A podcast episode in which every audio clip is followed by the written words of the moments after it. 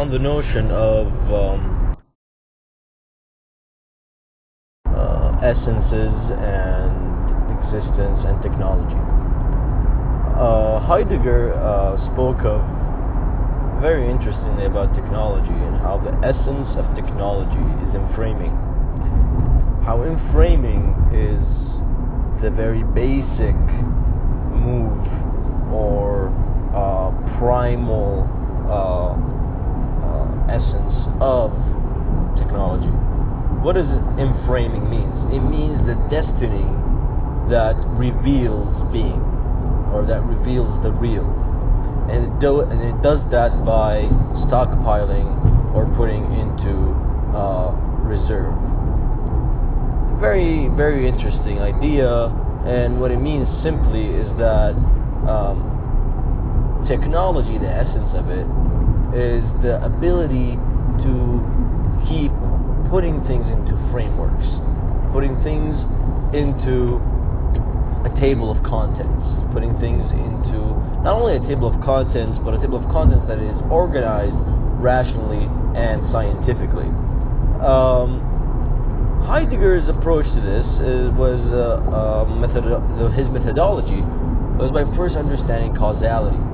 He went from causality onwards. He said that causality, from the usual logical, theological understanding of causality, is the cause materialis, the, in Latin, which is the cause of the material, the thing's material being a cause of it.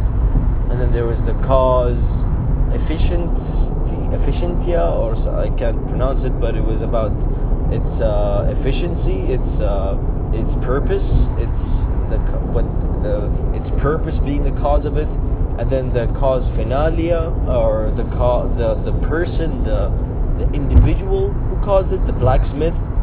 And there was a second one, I don't actually remember exactly, but I think it's the cause of putting it together or something similar.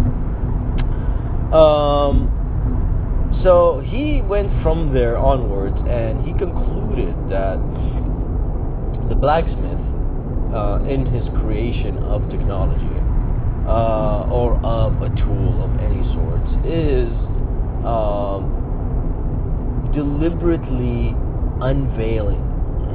He is unveiling, he is unconcealing the real by um, approaching causality in this way.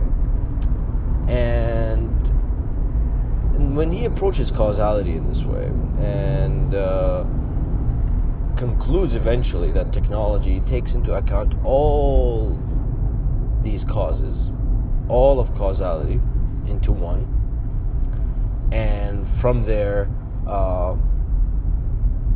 technology becomes the revealer of all that is caused.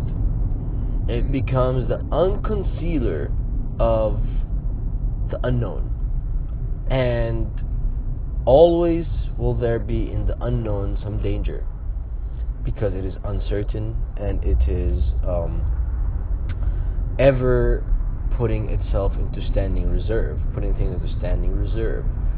Um, of course, calling it danger is a bit problematic still, for it is um, dangerous. Why? You know, uh, dangerous to what? In accordance to what? What? What? What is not dangerous in, in this regard? Is is it dangerous only insofar that we will become put in a stockpile, that we will be put in a standing reserve?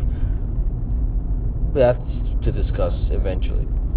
Um, but yeah, so so this is what technology does. Technology puts things into a standing reserve, into into frameworks, and eventually, the framework itself, the thing that has been putting things into frameworks, the tools, the technology, will eventually put the blacksmith into standing reserve and we can see that already. We can see that in job markets. We can see that in like uh, LinkedIn, people trying to find jobs. Um, companies only having to look through people as if they are in a farm. Uh, it also happens that that was implemented by Hitler, where he put people into concentration camps and as a standing reserve uh, stockpiled them, uh, organized them into people by their ethnicity and by their uh, conduct and religion.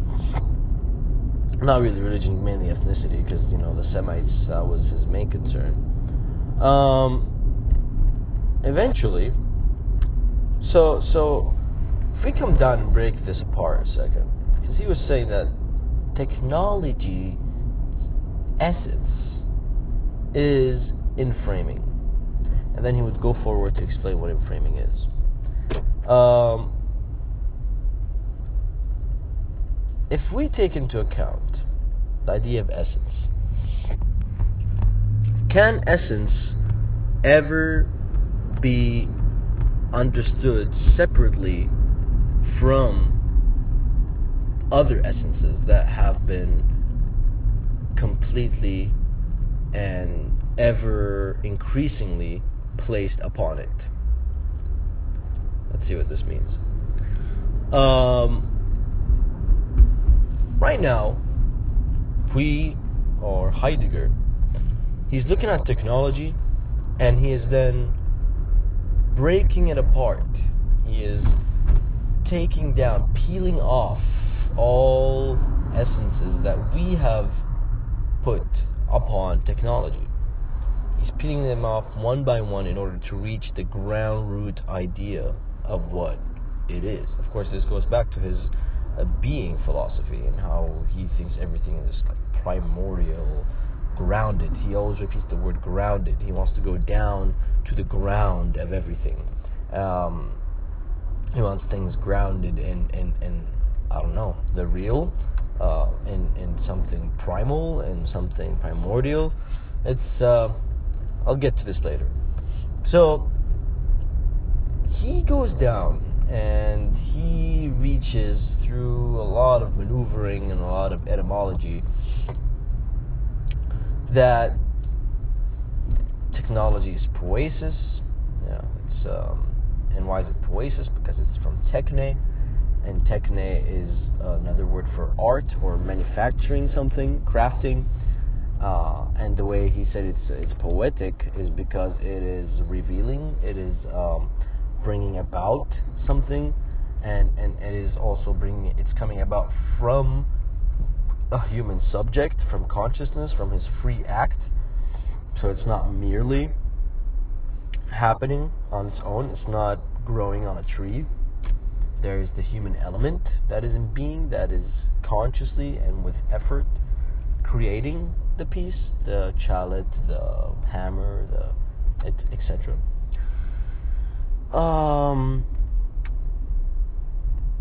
so when he does that, when he strips down the word technology to find its innermost essence, to find the essence of what the hammer is or the essence of what a computer is, for example. He is throwing off and he's peeling off other essences that have accumulated on top. What do I mean by this? Well, we do know that the act of creating a piece of technology involves some kind of revealing. It involves some kind of uh, bringing about into existence. But um, and for, of course for him that is just basic human things which happens in being all the time. It's the basic movement that goes on in the world. But we can also break that apart and instead of it just being uh, bringing about unconcealing. It also involves movement correct it also involves change much more primordial than simply unconcealing. Unconcealing, whatever unconcealing is, it is there is still a movement from concealment to unconcealment. There's a small gap in there. And not only that, but there is also existence.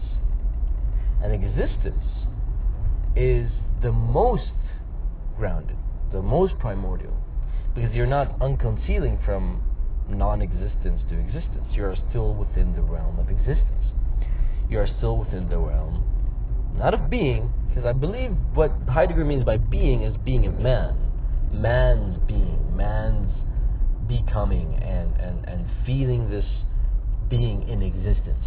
Um, and for him, that was the most important question because he he wanted to know the human uh, aspect of this. Um, so when we observe that, when we understand that, we see that Heidegger stopped somewhere. He stopped at unconcealment. And for him, that was enough. But that is no problem. That is one essence. Of course, existence is the primal, the most grounded one. After existence, we throw the essence of change, or we can say the essence of, uh, or the rule of non contradiction, uh, the rule of uh, uh, not causality, but uh, what isness, or what do you, or um, would be called um, the thing being it, its its identity, the identity principle. That is all coming about, and then we have sense of change, of movement, and then we reach finally humanity, the person, consciousness, the conscious being, and then the active unconcealment. So we have these levels that are coming down from existence downward or upward, um, depending on how you view this. Um, and then we reach unconcealment. In unconcealment, one can say, and he did say this, it is causality because it is when man creates something, when man takes a hammer and hits it or makes it, creates it. So, man having the will to cause anything, this is unconcealment. Um, of course, it is the, the taking off of a veil, one can say. It is the bringing about from. Oh my god. Um, so yes, sorry, I'm I'm driving and it's uh, there's a lot of traffic. Uh, what's up, man? That's Anyway, so yeah, so unconcealment is is that move, and uh, yet the thing is, it can't be the only essence of technology, because eventually, after we understood man's creating his cause and effect as being the primal essence. And then, of course, technology, when you create a surplus, when you create something that can produce more than the thing itself, for example, a hammer that you can use many times to break apart a piece of rock and, and create from it this idea of efficiency, which creates the enframing, the putting into a table. This idea eventually also acquires more essences. Of course, the strongest essence it acquired was the essence of certainty and scientific um, method, the th- scientific method, the the idea of it um, have becoming deterministic, becoming something in which the irrational human element can have no input in. That happened at some point, and of course, we know when that point was. It was the Enlightenment, and it was all the scientific discoveries and revolutions. Um, before that, before the scientific revolution, which Heidegger makes very clear that that is when the biggest shift happened in our relation to technology and where its essence uh, expanded, one can say, or when its essence uh, became much more prominent and its its acceleration was was become not acceleration, but it, it, it came to be and it uh, uh, absorbed a new essence, in my opinion. It can't be only con- concealment. It has now the essence of enframing, but efficient enframing. Enframing that is refined towards a certain kind of philosophy. Okay. Prior to that, the creation of tools was merged with an aesthetic response. A, a, a, a, philosophy that was much more aesthetical and much more communal.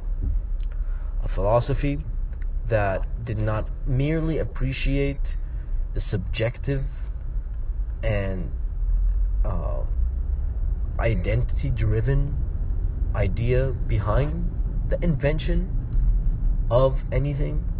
For example, taking credit for creating this machine, or taking credit for inventing that machine, or taking credit for drawing this painting. All of this came about with the Renaissance and the Enlightenment, where the creation of tools, whether it be pieces of art, which Heidegger doesn't consider a tool, but I will for the sake of um, also taking it down to its essence, if one can say a piece of art is there for the appreciation, then it's a tool for appreciation or a tool for uh, uh, understanding aesthetic, etc. Um, so Heidegger saw that the essence of unconcealment, when it was altered by the ideas of the scientific revolution, the ideas of um, that it has set us on a path towards the enframing of ourselves. Yet, for him, in his way of breaking it apart, he took it down to its ground and kept speaking of that ground as inevitable, as determining it as something that will keep pushing technology, that will make technology uh, dominant over man. the thing is, it is not the essence of unconcealment and enframing that is the problem. It is the essence of scientific discovery or the scientific mind proposed by David Hume, Francis Bacon, John Stuart Mill, all the empirical philosophers that, of course, follow Empiricus, Epicurus, and that are eventually, especially David Hume, he paved the way, lead to sophistry and paganism, pre Socratic, primordial philosophy. very grounded in existence, very grounded in the real, probably bloodthirsty, justifying power unlimitedly, and we don't know if it will ever have laws or anything that can organize society. But that's another topic. Um, Mullah Sadr al-Din al-Shirazi, Sadr al-Muta'allihin, or the father of all theologians and philosophers from Iran, Persia. Around 1600s, in the Safavid dynasty, wrote a book, wrote a philosophy called the Transcendental Philosophy.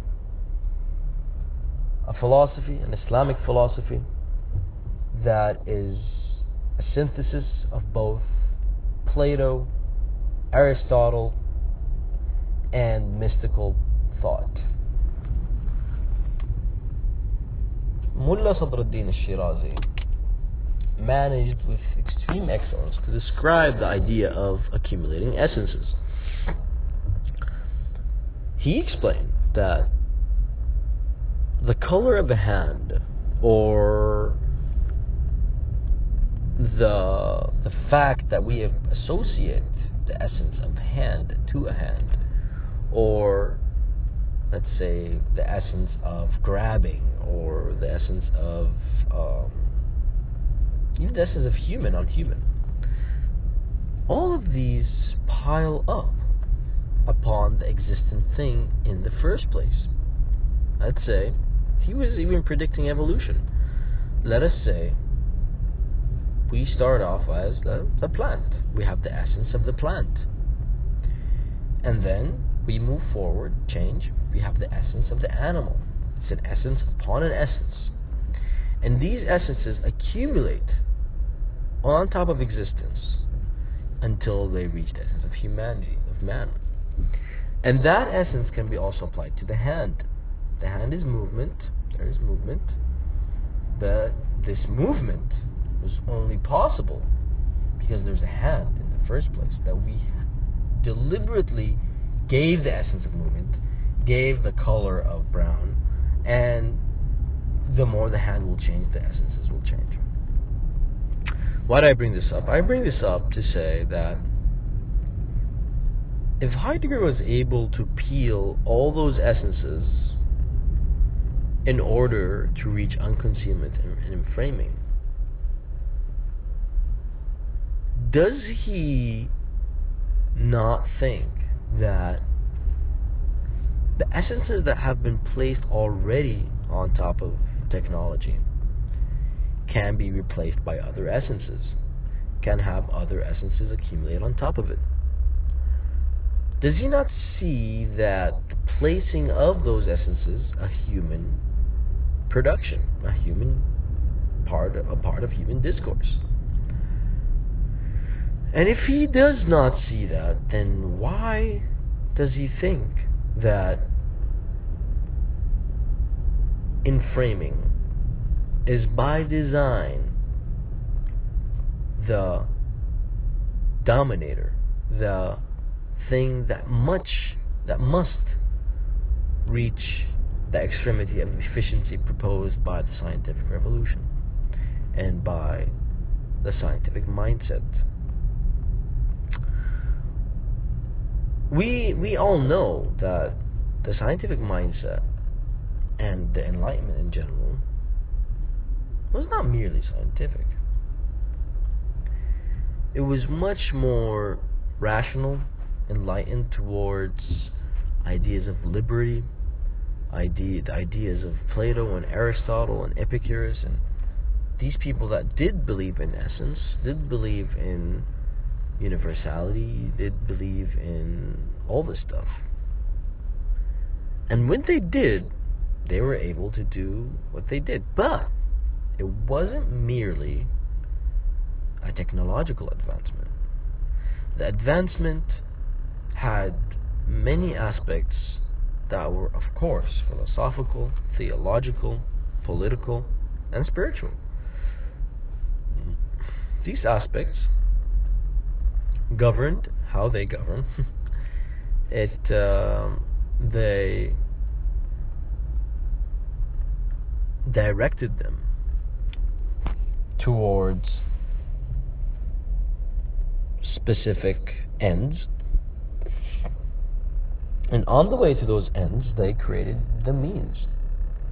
And thanks to this mindset, that helped organize them and put them into what's called frames, they were able to create that technology. But then, of course, the scientists, the peop- the, the philosophers following Epicurus, mostly, not always, mostly, paved the way for a philosophy of government, of governance, that is associated to the essence of technology.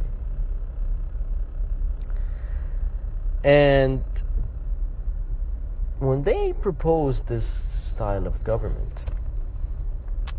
that was related to the essence of technology, we encountered a new kind of government the colonial government, the colonial empires colonial empires turned other countries into stockpile reserves or standing reserves, turned other nations, other people, other ethnicities into standing reserves. That was the main thing that came out of France and the UK. Something that everybody nowadays is against. Of course.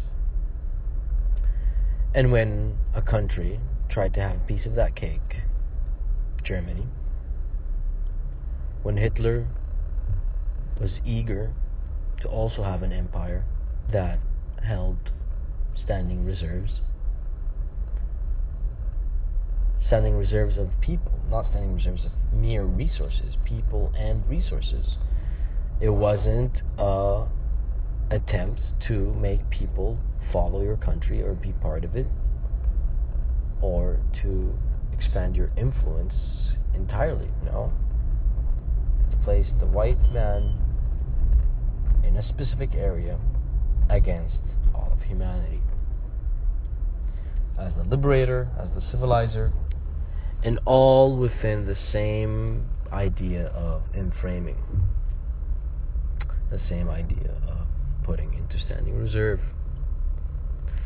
So, when that happened, technology, the essence of it enframing, after an alteration of efficiency, of an essence of efficiency that came about through the Renaissance and the Enlightenment, that was actually from the Muslim world. That was actually being cooked, developed, understood from the Muslim world. Of course, they read the Greek text, but they commented on the Greek text. And from some of the first scientists were from the Muslim world. The Greeks were not scientists, they were philosophers. But the idea of science, of not caring about these universals and, and, and digging deep into essences of essences, the idea of just creating a tool that serves the community and that fulfills a purpose that was in the Muslim world. And that spread to uh, to Europe. Anyways, and so Germany, of course, now as a country that was that dealt with a lot of idealist philosophies and uh, was doing some critical theory and thinking and um, negation and some Hegelianism coming about here and there, Karl Marx, all these philosophers that did not look at technology as, or did not look at humanity or people as standing reserve, even though they did have some colonies, but they weren't, they did not take it as far as the Brits, decided with a conservative revolution, which is the fascist party, not Nazism, to go ahead and conquer the world and to make that happen. This is where the interesting part comes in. Heidegger decided to join the fascist party, the Nazi party. And he joined it, and in the interview that we read of him on Spiegel, Der Spiegel, he, he was pretty much saying that what was happening in Germany was inevitable. It had to happen.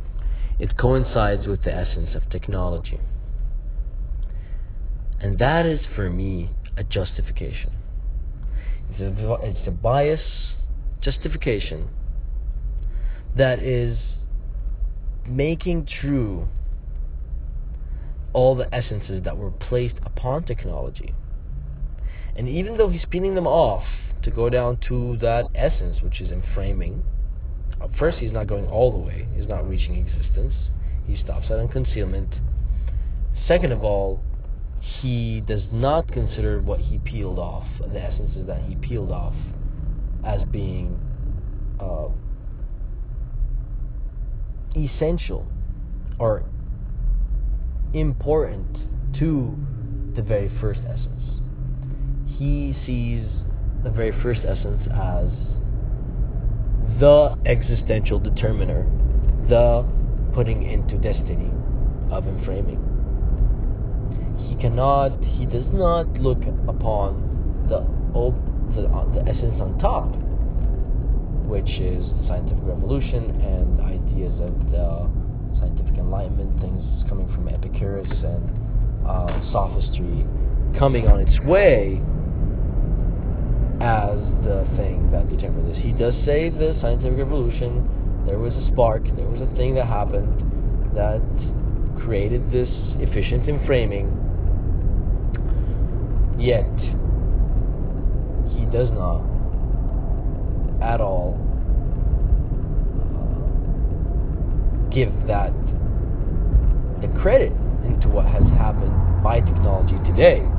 No, he blames unconcealment itself, bringing about from nothing or bringing about from the unknown or walking towards the future as the nature in itself. This, of course, يعني, is problematic because it has a huge bias. He's a Protestant theologian. He's not, he says he's not, he's a hardcore atheist.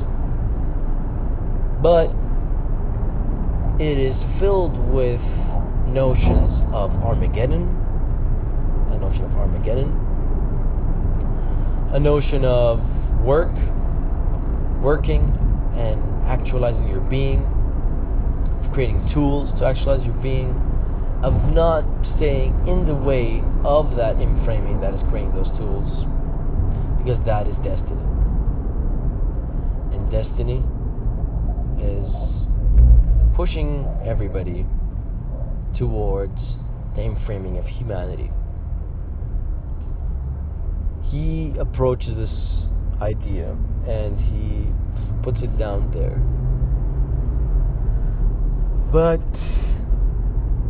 he leaves out number one, the ground of existence, the the primal truth of existence itself